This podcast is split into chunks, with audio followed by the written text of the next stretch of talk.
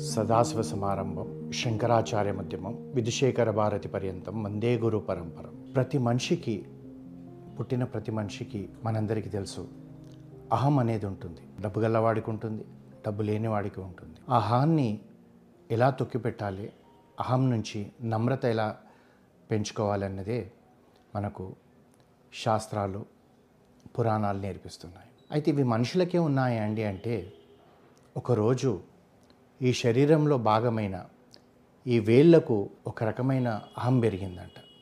నేను గొప్ప నేను గొప్ప అని చెప్పడం మొదలుపెట్టారంట. సరే మనం ఒక పని చేద్దాం. మనని సృష్టించిన ఆ చతుర్ముఖ బ్రహ్మను అడుగుదామని చెప్పేసి ఆ చతుర్ముఖ బ్రహ్మ దగ్గరికి వెళ్ళారంట. వెళ్ళినప్పుడు ఆ బ్రహ్మ దేవుడు వీళ్ళ మాటలన్నీ విని నవ్వుకున్నాడంట. నవ్వుకొని సరే మీలో గొప్పతనాలు చెప్పండి అన్నారంట. అనగానే మొట్టమొదటిగా ఈ బొటనవేలు చెప్పడం మొదలుపెట్టిందంట. దేవా నేను లేకపోతే ఏ పని చేయలేరు ఎవరు? అంటే ఇలా ఉన్నదనుకోండి ఈ దీంతో ఏం చేయలేరు. మనకు ప్రతిదానికి కూడా ఏదైనా గ్రిప్ కావాలన్నా దీంతో అంతేకాకుండా మనిషికి విద్య అవసరము. ఆ విద్య వచ్చేది నేను ఉంటేనే కలం పట్టగలుగుతారు రాయగలుగుతారు చేయగలుగుతారు. ఎప్పుడైతే నేను లేననుకోండి ఏమీ చేయలేరు అని చెప్తారనమాట చెప్పిన వెంటనే సరే విద్యకు నువ్వు అవసరమని నేను అనుకుంటున్నాను. తర్వాత నువ్వు చెప్పనేటప్పటికి చూపుడు వేలు చెప్పిందంట. విద్య ఒకటే ఉంటే సరిపోదు కదండి. విద్యతో అధికారం వస్తుంది.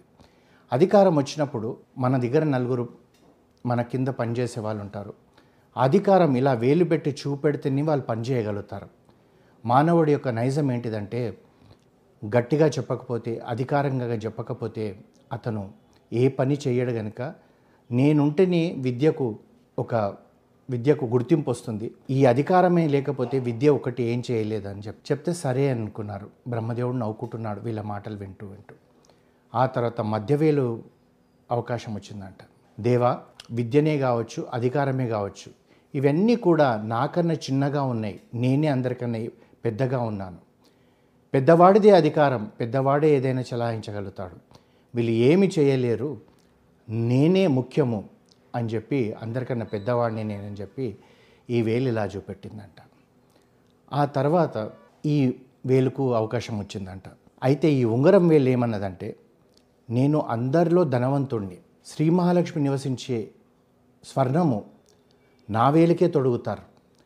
నేను నలుగుట్లో నేను ధనవంతుణ్ణి అని తెలవడానికి ఎలా తెలుస్తుందంటే ఈ వేలుకు తొడిగిన ఉంగరం వల్లనే తెలుస్తుంది. విద్య ఉన్నా ఉపయోగం లేదు అధికారం ఉన్నా ఉపయోగం లేదు. ధనం లేకుంటే ఏం చేసుకుంటారు? ధనమే ముఖ్యం కనుక నేనే ముఖ్యం నా తర్వాతే ఎవరైనా అని చెప్పి ఈ ఉంగరం వేలు చెప్పిందండి చెప్పేటప్పటికి చివరిగా మిగిలిపోయిన చిటికన వేలు వచ్చేటప్పటికి ఈ నాలుగు వేలు చిటికన వేలును చూస్తున్నాయంట. అసలు చిటికన వేలుతోటి పనే ఉండదు. అది ఉన్నా ఒకటే లేకున్నా ఒకటే. అసలు ఏమి చెప్తుంది చిటికన వేలు? అసలు తన గొప్పతనం చెప్పడానికి ఏముంది? చిట్కన వేలు దానివల్ల ఉపయోగం ఏముంది? ఎక్కడైనా అని చెప్పి అది లేకపోయినా పెద్ద ఇబ్బంది లేదు అని చెప్పి వీళ్ళందరూ నలుగురు అనుకుంటున్నారంట. అప్పుడు చిట్కన వీళ్ళు బ్రహ్మగారితోటి అన్నదంట స్వామి వీరందరిలాగా ఈ బొట్టన వేల్లాగా నాకు విద్య లేదు చూపుడు వీళ్ళలాగా నాకు అధికారం లేదు. ఈ మధ్య వేలు మాదిరిగా నేను పెద్దవాణ్ణి కాదు అందరికన్నా చిన్నగా ఉంటాను. ఈ ఉంగరం వేలంత ధనం లేదు నా దగ్గర.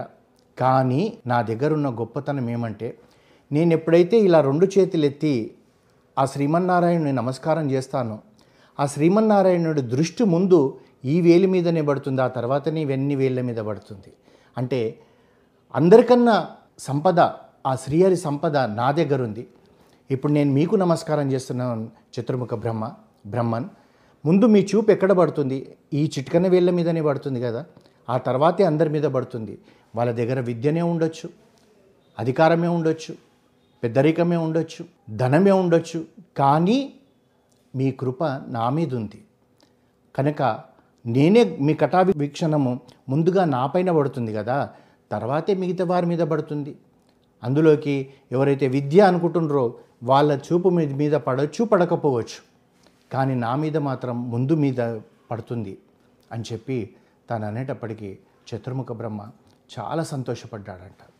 అయితే ఈ కథ వల్ల మనం నేర్చుకోవాల్సిన అంశం అంతే ఏంటంటే ధనవంతుడైనా సరే అధికారి అయినా సరే విద్యావంతుడైనా సరే పెద్దవాడైనా సరే చిన్నవాడైనా సరే భగవంతుడి కటా కటాక్షములు ఎవరికైతే ముందుగా పొందుతారో వాళ్ళే ఈ సంపదంతా ఉన్న సిరి సంపదలు అంటారు కదా ఈ సిరి సంపదలన్నీ కూడా వారి మీదనే పడుతుంది. అంతేగాని భగవంతుని కటాక్షం పడనప్పుడు నీ దగ్గర ధనమున్నా ఉపయోగం లేదు విద్య ఉన్నా ఉపయోగం లేదు అధికారం ఉన్నా ఉపయోగం లేదు ఏదున్నా ఉపయోగం లేదు. కానీ అందు గురించి ముందుగా మనం ప్రయత్నం చేయాల్సిందంతా కూడా మన పదవి కానీ విద్యా విద్యావంతులమైనా కానీ ధనమున్నా కానీ ఏదున్నా అహంకారాన్ని విడిచిపెట్టి సర్వస్య శరణాగతి అంటూ ముందుగా మనం ఏదైతే శ్రీమన్నారాయణుడి పాదాల మీద పడతామో అప్పుడు వారి క- కటాక్షం మన మీద పడుతుందో వారి కృప మన మీద పడుతుందో వారి చల్లని చూపు మన మీద పడుతుందో దాన్ని మించిన ధనం ఏముంటుంది?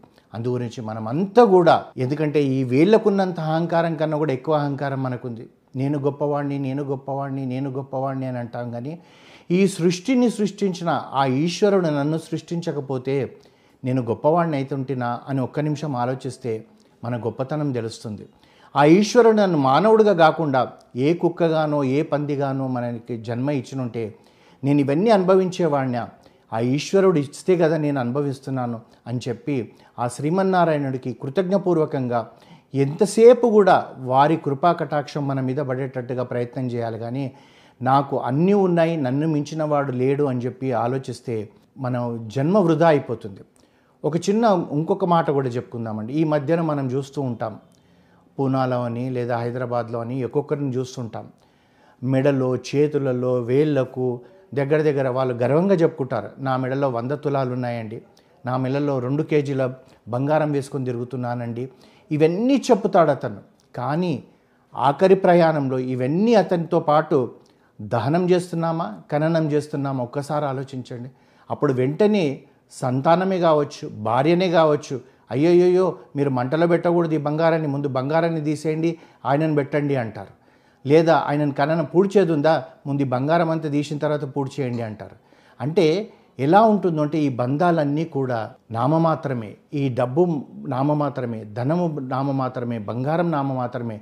నువ్వు ప్రయాణం చే- ఆఖరి ప్రయాణం చేసేటప్పుడు నీతో ఎవ్వరు రారు. అప్పుడు నీకు కావాల్సింది శ్రీహరి యొక్క కృపా కటాక్షం గనుక కృపాకటాక్షం కొరకు ఈ చిట్కన వేలు మాదిరిగా ముందు మన మీద పడేటట్టుగా మనము ప్రయత్నం చేస్తే మనం జీవితం ధన్యమవుతుంది. అయితే ఈ కథ నా సొంతం కాదు. మా గురువులు జగద్గురు శంకరాచార్యులు శ్రీ శ్రీ శృంగేరి పీఠాధీశ్వరు శ్రీ శ్రీ శ్రీ విధుశేఖర భారతి వారు ఒక ప్రవచనంలో చెప్పిన ఈ కథ మీ అందరితో పంచుకోవాలని నేను పంచుకుంటున్నాను. హరిహోం